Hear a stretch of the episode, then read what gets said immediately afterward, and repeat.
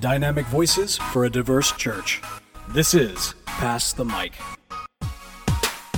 Greetings and God bless. Welcome to another episode of Pass the Mic, Dynamic Voices for a Diverse Church, powered by The Witness, a black Christian collective. I'm your host, Tyler Burns. You can follow me on Twitter and Instagram at Burns Clan. Please follow at your own risk. And joining me, as always, is the founder of The Witness. He has an extensive bio. Of course, he is the man, the myth, the legend, the two time best selling author, Mr. Blue Check Verified himself. You can read his writings at jemartisby.substack.com. Dr. Jemar Tisby, what's going on, brother? brother, I am geeking out, fanboying out. Historic. This is a massive, massive occasion for us. We made it, dog. We made it.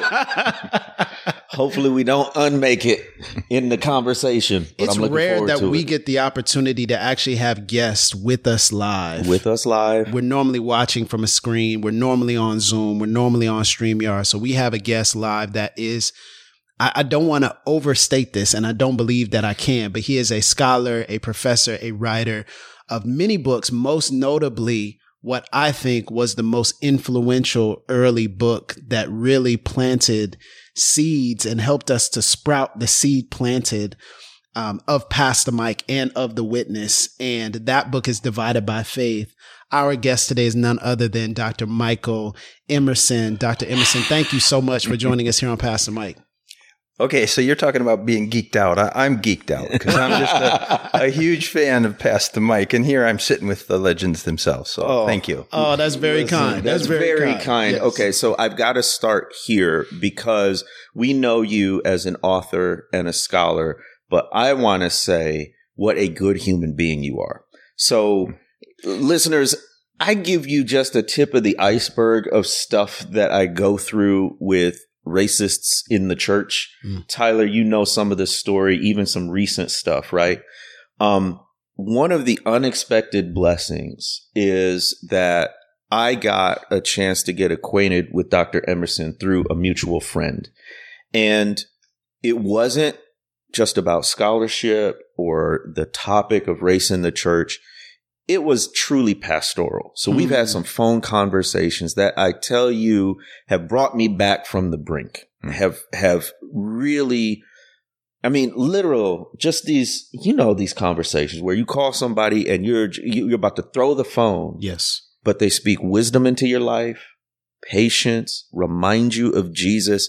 And Dr. Emerson, I just want to publicly say thank you for that. Wow. It has been, I mean, your mind is brilliant, obviously, but your heart is huge and loving. And the way you're so generous with your time, with your experience, with your wisdom, um, I am convinced, absolutely beyond a shadow of a doubt, that God brought me uh, in your presence in this season of life for a reason. And I just want to thank you. That's incredible. Well, yeah, it's an honor. I'll tell you what the the abuse you have taken is uh, it's uh, astounding to me. I mean, I shouldn't be right, but it says you're doing something right when when you Mm. become the lightning rod for these Yeah. issues. So Mm. I I just anything to try to get you to, to the next day because I can't imagine Thank what you, you. take. yeah. Thank you. Well, you're about to experience it just by coming on this podcast. you are going I to. think I think Dr. Emerson's probably used to He's it by now. already used to it. The lightning strikes get a little bit closer whenever we get on the mic, but here we go. Um, so uh, let's first of all give us your your, your current title because I don't want us to forget that you started a new position, and I want you to let folks know. Yeah, new position at Rice University, Baker Institute for Public Policy. So I have a weird title, uh, Chavanne Fellow in Religion and Public Policy is my title. It sounds distinguished. It does. Important. Chavanne fellow. Yes. Um, well, congratulations. Uh, you're not new to Houston or Rice. It's sort of a return, and I don't know if you're loving the triple digit heat, but here we are. Yeah, we should know when we're recording this, it's what, maybe the 50th day in a row of over 100? Yes. Yeah, Yes. our producer Bo didn't mention that when he suggested we come here. But uh, let's begin with the book Divided by Faith. Um, absolutely seminal. It's a sociological study, but it had an impact far, far beyond it. I'm just curious, and I hear this question all the time, like with actors who have blockbuster movies or whatever. When you were co-authoring it with Christian Smith, did y'all have any sense, and it's through Oxford University Press and academic press, did you have any sense that this would have a bigger impact than most academic books? No, quite the opposite. Because I can remember sitting in, uh, at that time I lived in Minneapolis and I had this little tiny office that had, uh, was leaking and all that. And I just was like, why am I doing this? It's nobody's going to read this thing. Wow. So that's, that's how I felt. Wow. Mhm. And, and that's so fascinating because right after 2012 and right after that two year period from 2012 to 2014, it was without a doubt the most recommended book Yes. to me in our circles because there was this clear divide of, okay, every black church we know is preaching uh, on Sunday in hoodies in honor of Trayvon right, Martin Right. every black pastor I know is saying something about Mike Brown and what is happening in white churches is completely different. And all these questions of why is this this why is there this this Divide. down divide? and everyone's having these conversations and I think it was you and it was also Phil and BJ Thompson. They just kept telling me divided by faith, divided by faith, divided by faith, divided by faith. And for us it was such it was basically saying what we couldn't articulate Yes. at the Mm, time yes. Yeah. In much in the same way that became the motif of passing the mic, saying what people necessarily couldn't articulate they felt or it. felt it, but they Right. couldn't put it into words. As you were crafting this research, were there in the research surprises that you had, or was it more a, a compiling of what you already knew and a systematizing of what you already understood? Wow, that's a great question. I would say it's sort of both. So, as I was doing the research, I was feeling that divide, and I had no idea what was going on at first. Like just being shocked at the different worlds. Um, so, as I'm sitting down looking at all the data and trying to figure out what is going on, it's sort of unfolding. Mm. Uh, and, you know, and, and the ultimate is what's in the book, and it looks all logical, but it took a lot of work to get to this. Yes. Yeah. which is one of the brilliant pieces of the book is that it feels very understandable and digestible. And also thank you for making a book of readable length. Like this is i think it's a less than 200 pages. Absolutely. like you can read it on a long plane ride or or uh, car ride. Um and i'm wondering i want to talk we'll come back to the actual content of the book but real quick this is more on the cultural impact were there life cycles or waves of popularity of the book? So when it Mhm. first came out, which was 2000, 2001? 2000, yeah. Goodness gracious. So Mhm. when it first came out, did it hit like lightning or was it a slow burn or did something else happen a few years later that piqued the attention? How did that look throughout the 23 years it's been out now? Yeah, so if you ask the publisher Oxford, they often say it's the kind of book they hope for and that it will always sell several thousand copies, you know, each year.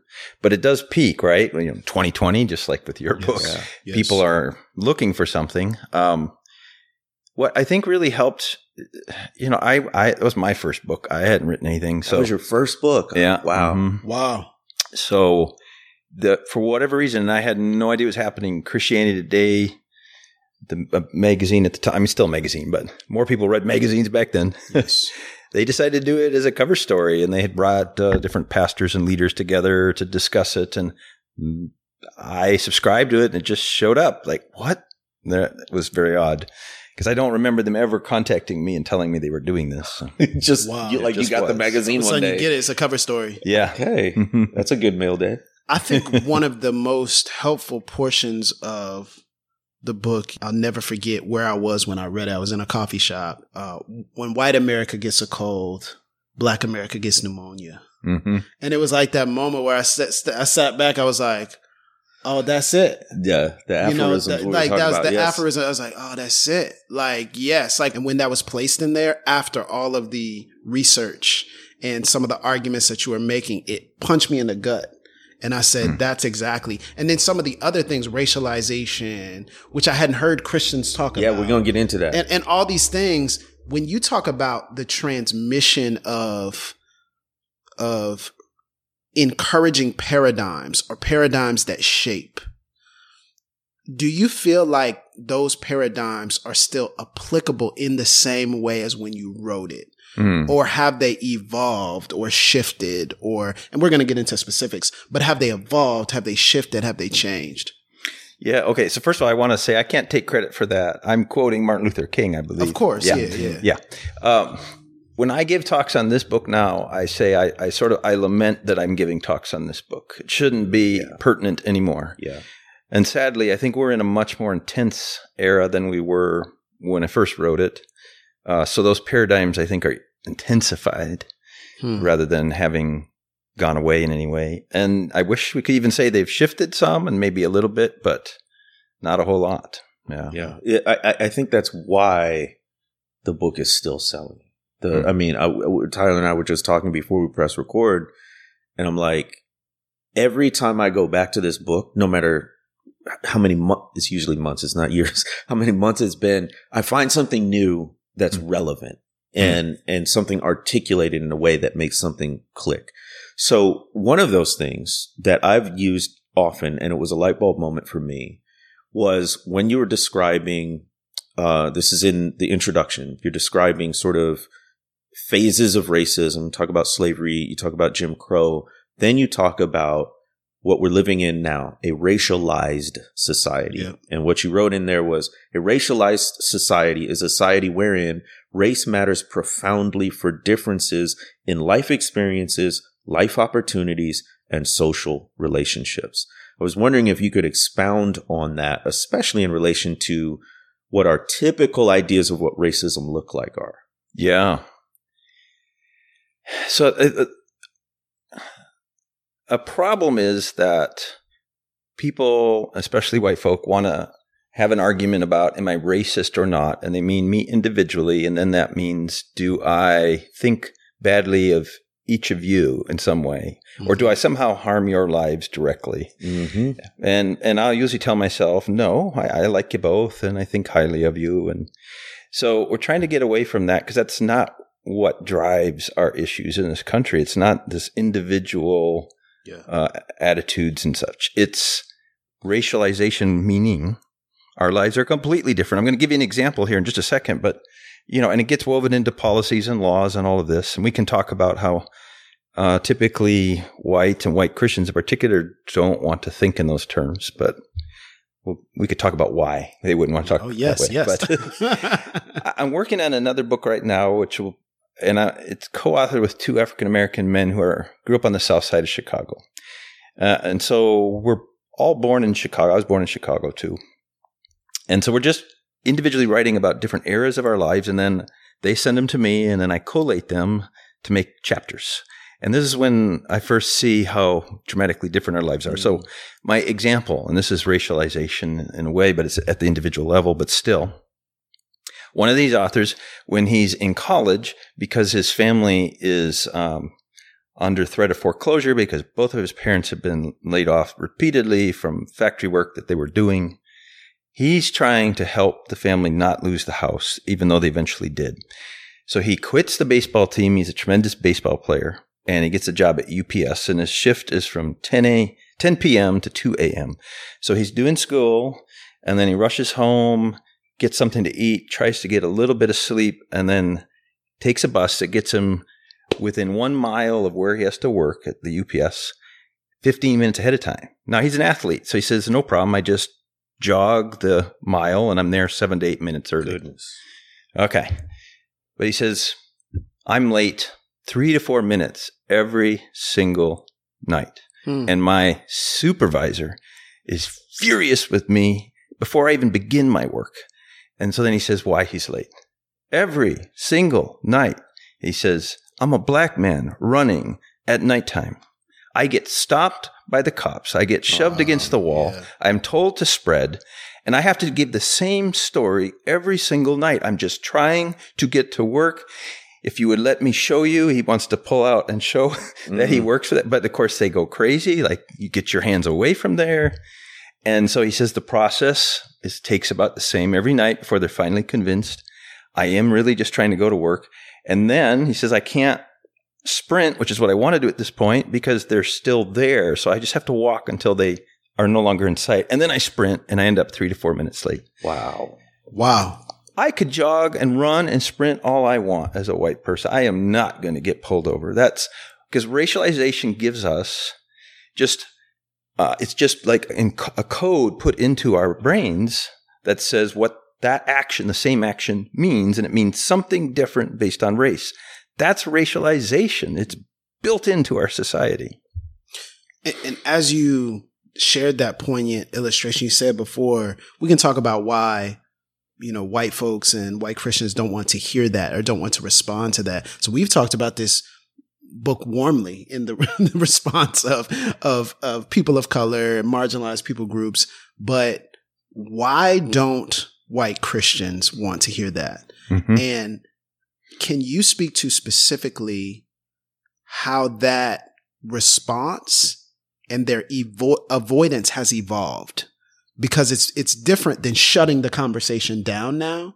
It's evolved into something we see in public society and in the church and white evangelicalism much more insidious mm-hmm. than what it has been, much more uh, overt than what it has been in previous years.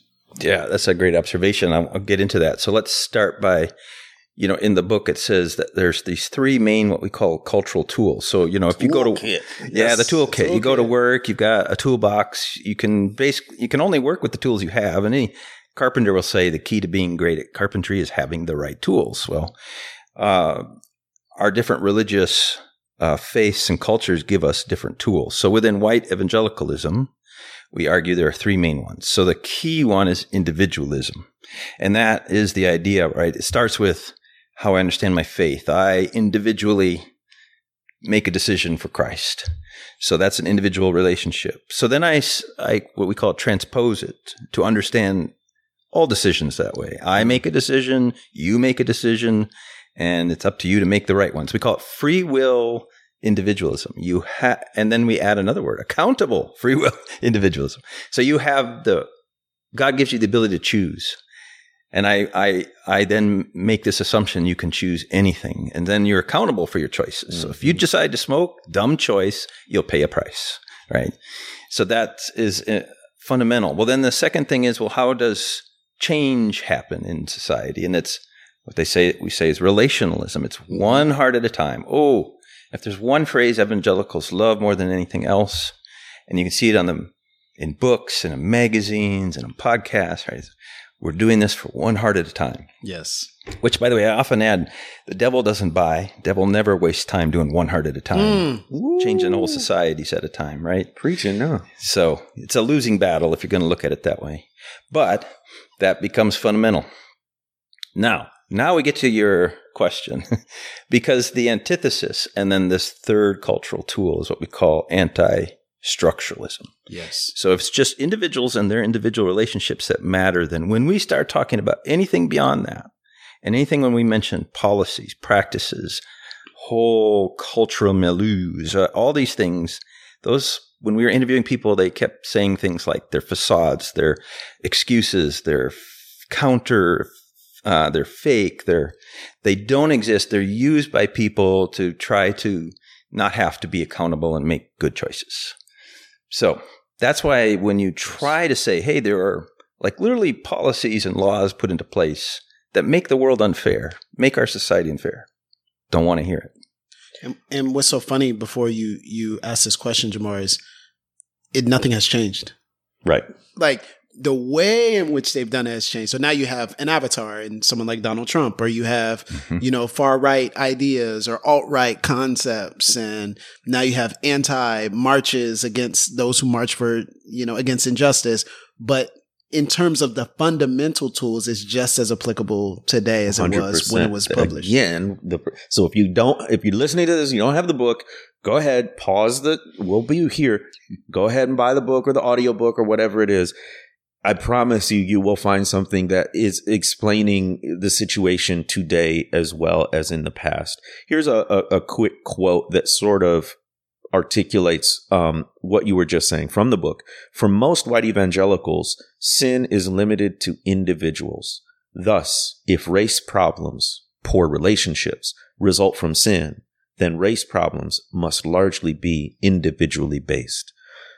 And this is one of the core principles that I think makes yes. the book so valuable is I think the most frequent misunderstanding I run across when I'm talking, particularly to white Christians, but many others, is they understand racism primarily as an individual interpersonal phenomenon rather than an institutional or structural one.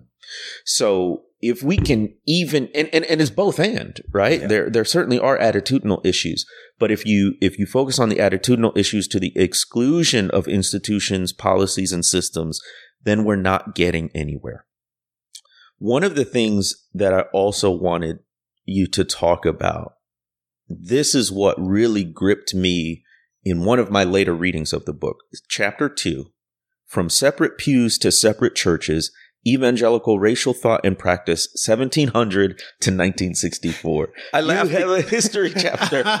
And I laugh because uh, Color of Compromise, right, is an entire book. What I was trying to do in a couple of pages was ridiculous. Exactly. Yeah. yeah. So, so this absolutely gripped me because you trace from the early days prior to the formation of the Republic up to the civil rights movement.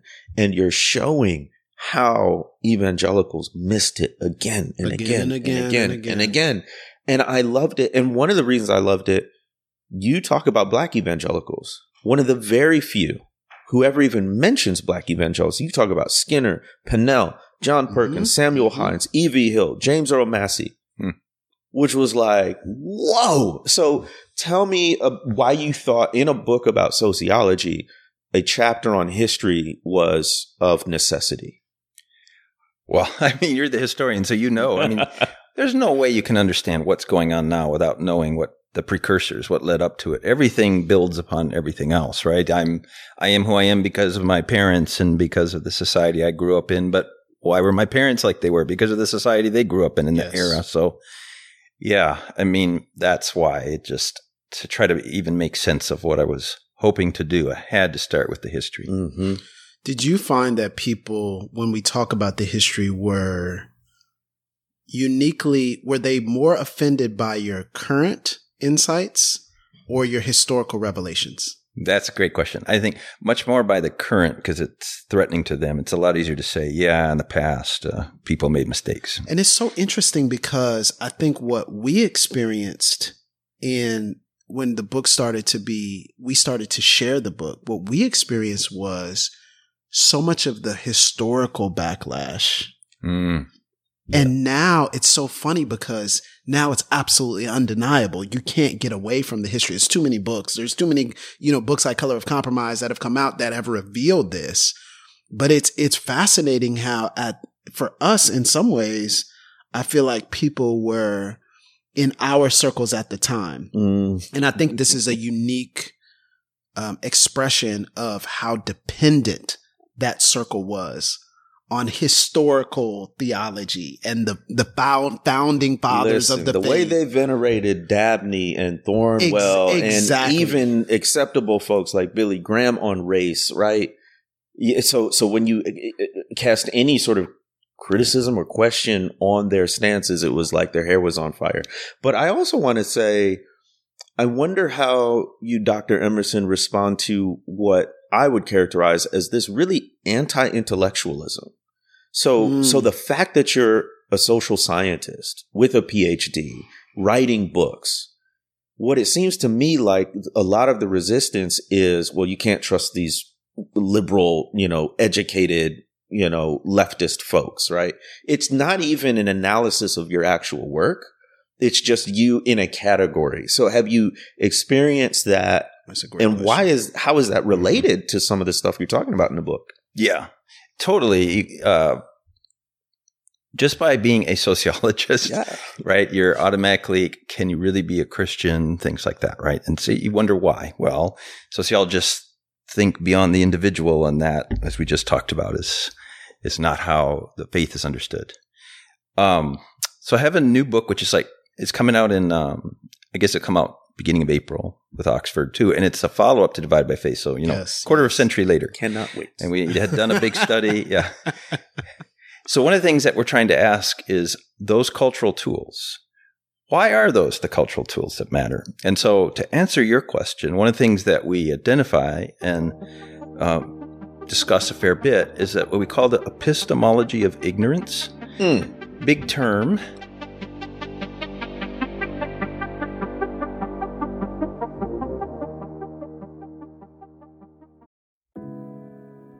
This episode is brought to you in part by Pittsburgh Theological Seminary.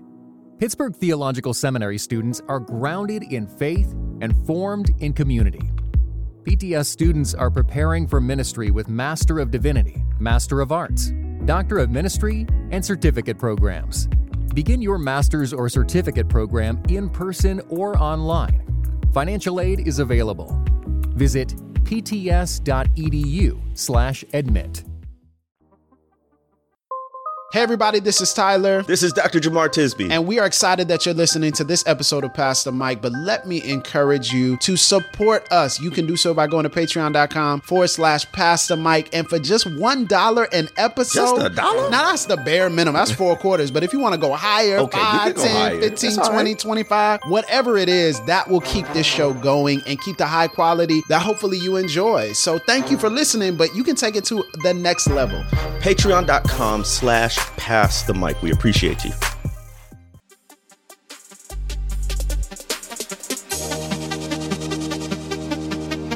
So epistemology is right is how we come to know. So when we say epistemology of ignorance, how we come to not know is what we're saying. Hmm. And this is a key within evangelicalism. It's like my co-author Glenn Bracey, who's a professor at Villanova, I remember him asking me, he's like, "How is it that white folk uh, can live in this country where race has been from day one a central factor, and they're just kind of like uh, saying, I'm just now learning about it. Like when they come to college, like, how come nobody ever told me about this? And, and it goes on generation after generation. It's because it is an actual achievement. That is one of the ways that you continue the dominance, that you continue life as it is, is you just don't know about it. And you have to work at not knowing about it. Bro, you were just saying this Was just saying about this, yes. pastors in many white churches essentially completely erasing the January sixth, 2021 attempted insurrection from their church members' minds. Like they Yeah. don't talk like an epistemology of ignorance. So Yeah. literally, you can talk about society and never mention January 6th, which was a fundamental moment where the fabric of American society was threatened and where the vice president of the United States was, they were trying to find him to hang him publicly. Yep. And you can literally never mention it. And Never I've, happened. and, listen, I've spent time in white churches of recent.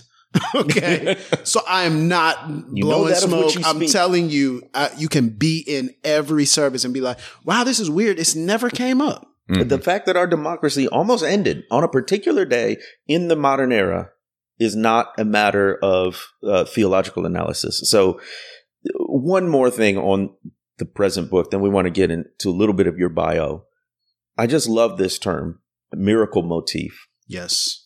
So, you explain in the It's a book classic, man. the miracle motif is the theologically rooted idea that as more individuals become Christians, social and personal problems will be solved automatically. Yeah. The miracle motif. Tell us about Yeah. that. I'm, and I'm, I'm kind of smiling because in the latest research, it was still there. Still there. yeah. All right. Stack- So you solve any problem, any any ill in the world by having people convert to Christianity, and then, you know, I you can get it on one level, right? We want people to follow Christ, but it is this idea. Then automatically you're perfect.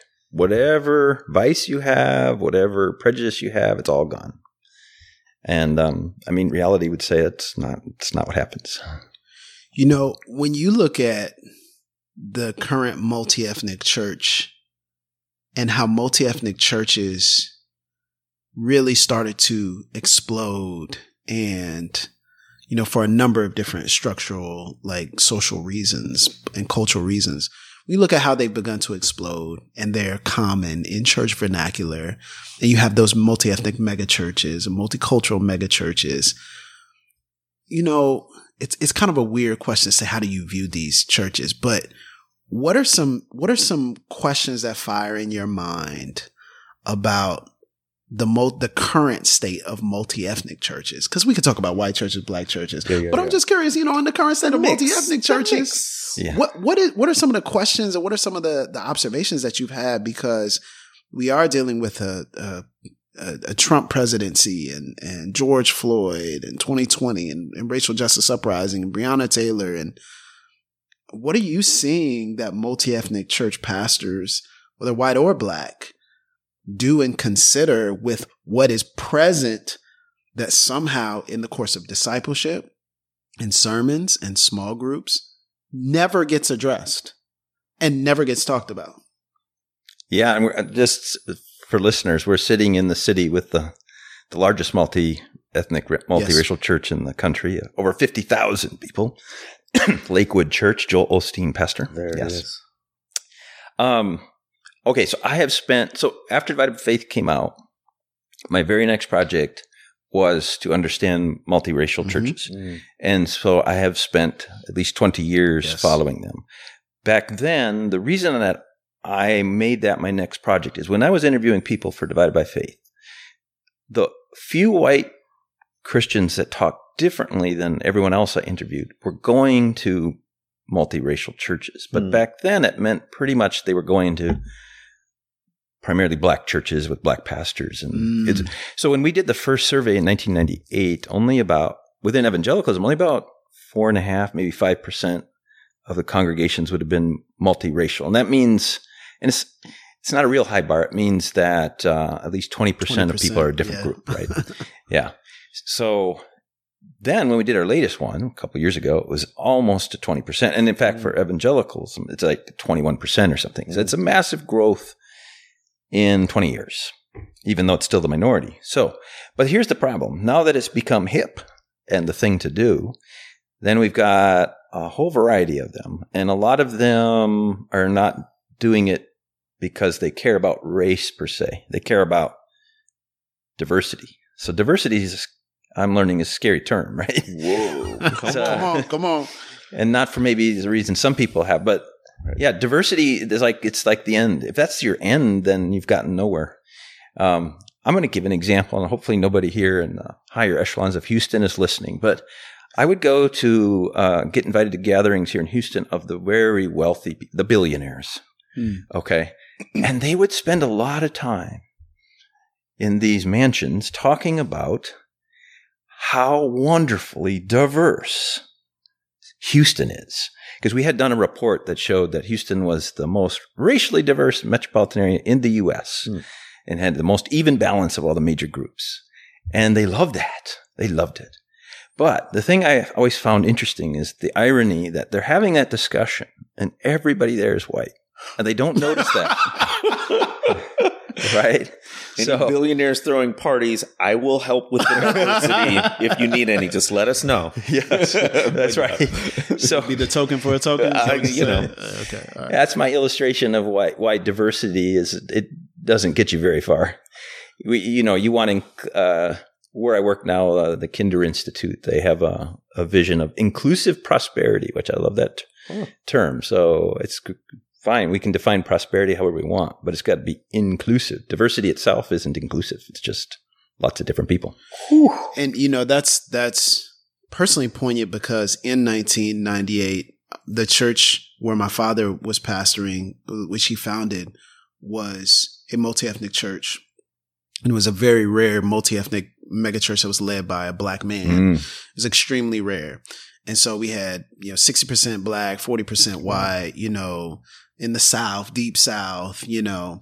And what, what struck me was his goal though, and he's talked about this very openly with me and others, is his goal was just diversity. Mhm. What he called back then multiculturalism. hmm And he was like, if we just get together, it's going to look like heaven. And, you know, we're, we're counteracting racism. And, and what strikes me is some of the people who were leaders and elders in the church who were white, uh, years later, after having spent 15 or so years at our church, and they had transitioned to other churches for different reasons, and some moved out of the city, years later began to unfriend, unfollow, block me because I said something about Mike Brown. Mm. And it was it was fascinating. Okay, so you spent all this time Yeah. Yeah. Listening to black people, being around in small groups of black people, black Christians, worshiping, saying you love it. It's so diverse. It didn't change any of your heart Come on, bro. when it mm-hmm. comes to, and then me, you've seen me grow up. You've been, you've been around me. We talked recently and then all of a sudden blocked. Because I don't want to hear this. Yeah. You're, you're not, and it's like, wow. So just getting us in the same room doesn't change anything. No. And that's both in our historical, sociological research, but there's also our lived experience as well. I've got so many questions. Like, I mean, just based off that, right? Is there any sort of sociological explanation or theory you can offer as to, all right, I'm going to just say it like this. Uh, the Republican ca- captivity of the white evangelical mind or the Hmm. conservative captivity of the white evangelical. Are there any sort of sociological principles that would help us understand something like the religious right or this adherence to what has been called conservatism socially and politically? hmm Yeah, and that will get into the new books. I don't know if you want to do that now or wait, but uh, We'll I can address that. do Let's it do it. now. Let's do it. Okay. So, this new book called The Religion of Whiteness makes this argument that race in the US has become religionized. So, we know that we have religion and it has become racialized, right? We're divided, we have different uh, churches that we go to, different practices. But I'm saying with my co author that it's the opposite is also true. And if we can grasp that, that race has reached cosmic transcendent status, then we understand that it must be defended, it must be preserved. And that is what the book is about like the lengths that people are going to. And where is it practiced most intensely? It, it is a massive sect within white Christianity. In fact, according to our empirical estimates over and over and over, it's two thirds of all practicing white Christians hold tightly. In fact, so tightly that when we tra- created experiments where they had to choose between kind of historical biblical Christianity and this religion of whiteness, they chose the religion of whiteness. Two thirds. Two thirds. wow. Measure after measure after measure, different way that we, we approach it many different ways. It's the number we found over and That's over. heavy. Mhm. Race has been religionized. Race has been religionized. Good. Yeah. So the Wow. alignment with with um, republicanism in, in this case, because it yes, it does many other things, but it also helps to preserve that that Because historically, there's always been a party of white supremacy. There's always been a party that Yeah. has trafficked in let's maintain and perpetuate a racialized hierarchy and discipline. And that just so happens to have an R and an elephant associated with it. It Right. doesn't really matter. yeah. And in the past, it it didn't right? It had a exactly different party with it. So, but you're saying in the in the religionization of race, there is a political party which is ultimately about power that is baptizing and sanctifying that religion. Wow. Yeah. Gee. Yeah. And so we say the sacred symbol, every religion has sacred symbols, what it worships. So it is a white Jesus. It must be a white Jesus. It cannot be other representations. And that's why people find that very offensive if they're subscribing to this religion. If you show a black Jesus or a Hispanic Jesus, or you can't have that. So that's one symbol. The other two symbols are a merging of the cross and the flag, right? So it becomes itself we say one of the beliefs within this religion is Christian nationalism. So that's one of them. And then uh, a third symbol that gets worshipped, and we have all kinds of examples of, is firearms because that illustrates the power and also like if you want to mess with this, you you know right here on this podcast, you know we we can take care of that if we have to. That's what it's suggesting, right? Wow. And that's one of the things that I say, like in the rebirth of the KKK in 1915, they go up to the top of Stone Mountain, Georgia, build an altar, and they put three items on it. They put a flag, a Bible, and a sword. There it is. I mean that. See, it's the same thing, right? And if they did it hundred years, today, it'd be the same thing: flag, Bible, but maybe an AR-15. AR-15, That's right. Yeah. Yeah. keeping up with technology. So a hundred years later, same thing.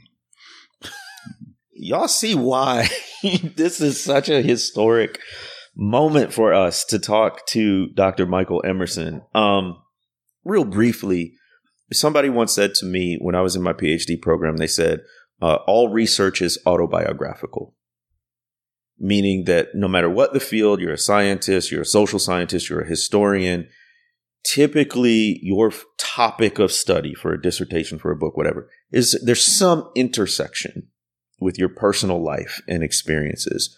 So if that's true, all research is autobiographical. Can you talk a little bit about sort of your personal experiences with race and religion that would lead you into this field as a sociologist? Yeah, absolutely can. So I used to, I like to say that uh, if you would have known me in my teens and 20s, uh, I was central casting white guy. So I was uh, just straight up white guy. Yeah. If Hollywood was casting someone, they would look for me. And so when I um, got my PhD, uh, I was young, 26, got my first job, and it was, uh, we had this choice to live in this little city of 50,000 or live in a suburb. And I was, you know, of course we're going to live in the suburb. We don't want to live among the riffraff. Yeah. So there we are living kind of our dream. I'm married. We got a young child, another on the way. And I, this is mid 90s. I get invited to uh, something called Promise Keepers, mm. which was big back, or just starting back then and then became big. But uh, it may have its own issues, but it was a transformative experience for me. So I, we drove 800 miles to it. Whoa. And um, my story is always this it was an Acts 2 moment. So you have speakers, and they're going to speak on the seven promises. The promises are things like, there is one on race, right? Racial reconciliation, which was very controversial for this group at that time and yeah. was their demise, according to their founder. Mm. But the other ones, you know, aren't that controversial. Be a good father, be a good husband, things like that. So they would just organize and have speakers speak on each one of those. And they had given you a booklet when you came into the big stadium. And after each speaker, write what you heard God say. Mm. And no matter what, so they spoke on being a good husband. And I would write, race grieves God race in America grieves God, the racial division. And I was like, I, I didn't write. I wasn't thinking that. That's, but that's what was the pen wrote. Hmm. It was very bizarre. I didn't know what was going on. I got a clue as I, cause they, at the end, they have you look over what God is saying to you. And it became very clear. And the last one was, um, you will be involved in my transformation of race in America. Oh, wow. It's like, whoa. Yeah, I'm living That's in Pentecostal. Yeah. Ha! Listen. hey, my spirit is jumping right yeah. So now I say I bought they had a book tent. I bought every book that existed on race and religion. There weren't that many all back then. Yeah, all three. and I read them all straight through. Uh, so partly on the trip, and then when I got home, kept reading. And then as soon as I finished the last one, I finally went to sleep. It was like 72 hours straight of being up, something like that.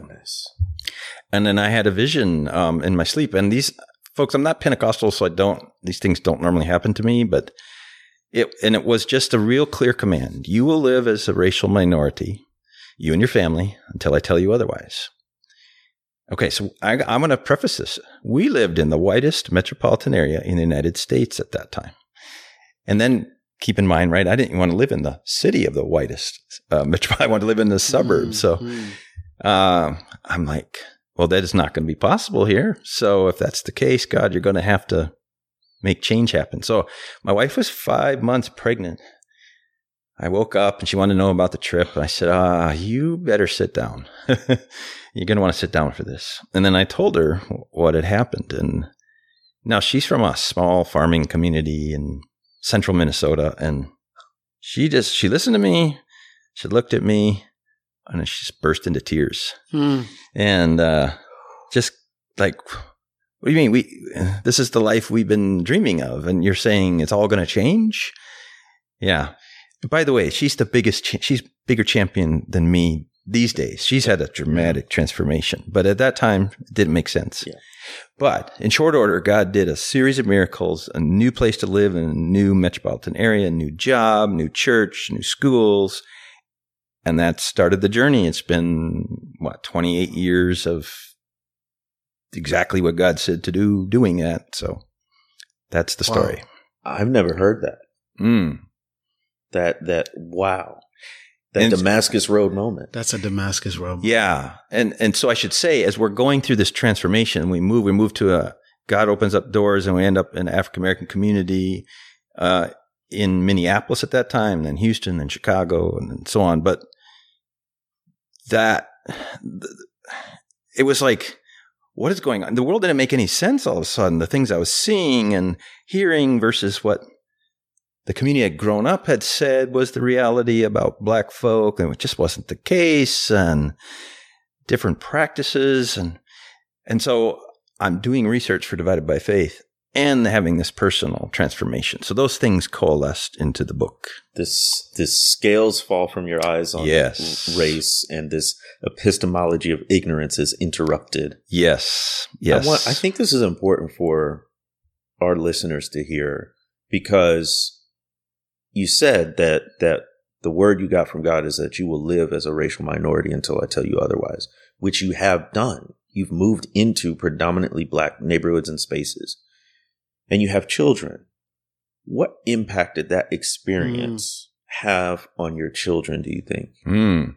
It's good. Great question. I'll tell you what, that was the biggest pushback I got from any family members. Like, how could you do this to your children or friends? Mm. I'm like, do what?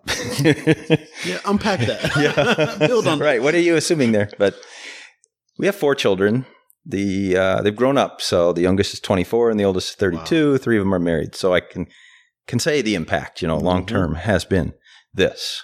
Um, couple things, and I'm going to preface this by saying, early on in this experience, I was sitting on a bus right next to John Perkins, who's asking me about this, and I'm talking to him about it, and he says, "I'm going to tell you right now, a word from the Lord. God will bless your children because you are following His My, my, my. his way. Mm.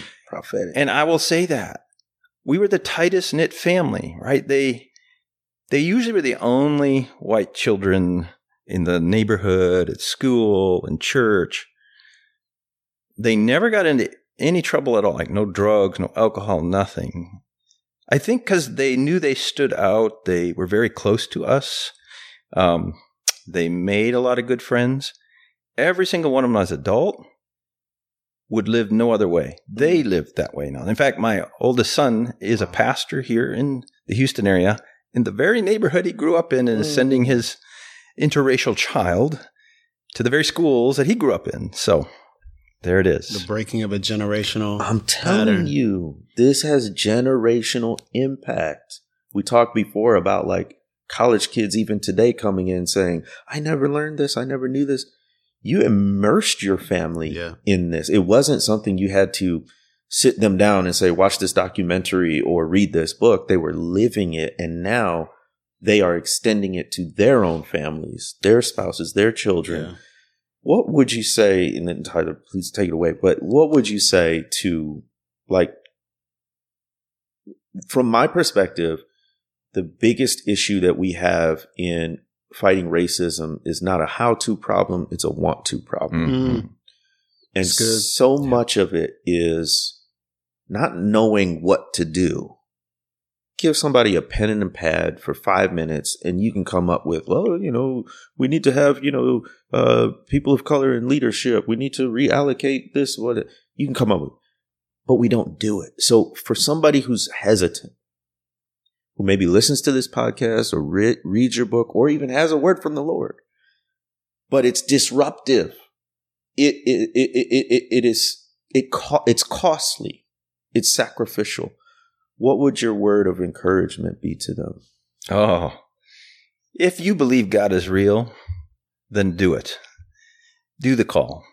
I mean, yeah, we have been so blessed by God. God does not abandon you. You know, I heard you once speak, and you said, if you follow this, you will lose friends and family. And oh, did we ever? Oh my gosh. Mm. But you're going to gain new friends and new family. And that's going to be tight. yeah And that's exactly the experience. The joy.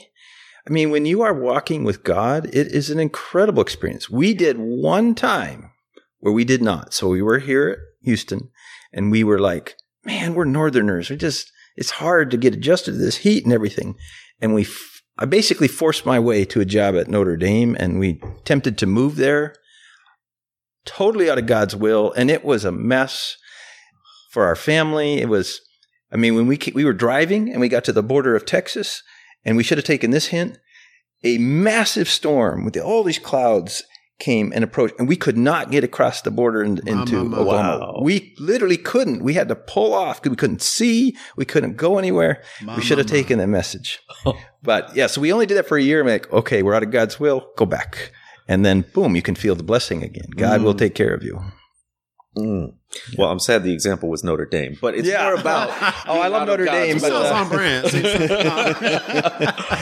no, but I, I will say, I, I think, you know, the spirit is definitely at work. You may not be a Pentecostal, but the spirit is definitely at work you. in your life. I think my only question, I think we can probably close with this is, you know, you've, Jemar has mentioned at the beginning your encouragement to him in the midst of this very difficult road to lead the way. And I think we both, every time we get together, I think there's a collective exhale hmm. because we're so deep in the fight and we're so deep in the work in separate cities and separate states. And we get together, there's a, a, a breathing, a refreshing, and we're doing work. But at the same time, it's like, okay, I can breathe because someone understands exactly what I'm walking through when I'm walking through it. And we can share our scars. And that's what we do typically first night. We just share all the, the mm. wounds and the pains and the scars and try to encourage one, one another to keep going. This road is hard, not just for us. I haven't met anybody who's made um, a choice, specifically a black Christian who's made a choice that has not encountered a hard road and a road of that really leads him to the valley of the shadow of death and leads him to the brink of I'll step off the cliff or I'll come back and I'll get back in the fight. What would you say as a matter of encouragement? Jemar said you talked about that brink. I know there's probably people listening on the brink. Mhm. What would you say to the people who are on that brink and on that path and feel as though there's just, I can't do it anymore? Yep. First of all, what you say is real. I mean, anybody engaged in this work, you're doing spiritual battle, and so you will be attacked. Um, devil try to come after your family. Will try to get you into vices and get you astray. Will, especially here, will use fellow Christians and the people closest to you to hurt you. Mm, That's the reality. that's the truth. So I would say if you're in, in that and you're experiencing that, the more you experience that, the more you know you're on track. When the devil is bothering with you, there's a reason. Stay with God. Stay with God. I'm going to tell you when you get to the end, you know how it says, Well done, my good and faithful servant. I mean, it's going to be on steroids. Wow. Wow. This is um this is a sacred moment. Hmm. And what you've done is is you you've gifted us with not only knowledge but wisdom. Um truth be told you've ministered to us. Which you've been doing since the moment I met you. And now I'm so glad Tyler gets to experience it here as we're recording in person. Our listeners get to experience it. And brother, we just bless you. We just bless you. your Thank you. ministry. Thank you. We Likewise. are thankful to you and to God for your obedience to the call and for your longevity in this Yes. and for your disciple making because others from sociologists to simply people who've read your book have been um, encouraged to follow the path that you followed. So we don't often get our flowers when we most need them and in a timely manner, but hear it from us on Yes. Pass the Mic. Uh, we honor you, um, your service, your obedience, your faith, and it's making an impact. And when God promised that you would be part of changing, yes. we are living We're living witnesses. it. We're Hmm. living it. Yeah. Thank you. Thank That's- you, Dr. Emerson.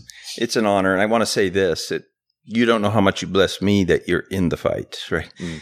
I'm I'm not doing it alone. No, but it, what's awesome is when it's a younger generation. Mm. And then you both and Pass the Mic, congratulations on 10 years. That's so amazing. Thank, Thank you. you. yes. Thank you. You're influencing generations younger than yourself. I know you are because I hear people talking about Pass the Mic and you know, you giving them the knowledge and the want to to be involved. So I'm so grateful. It's a family. It's a family. Mm. Thank you so much for joining us. Thank you, Dr. Emerson. Thank you.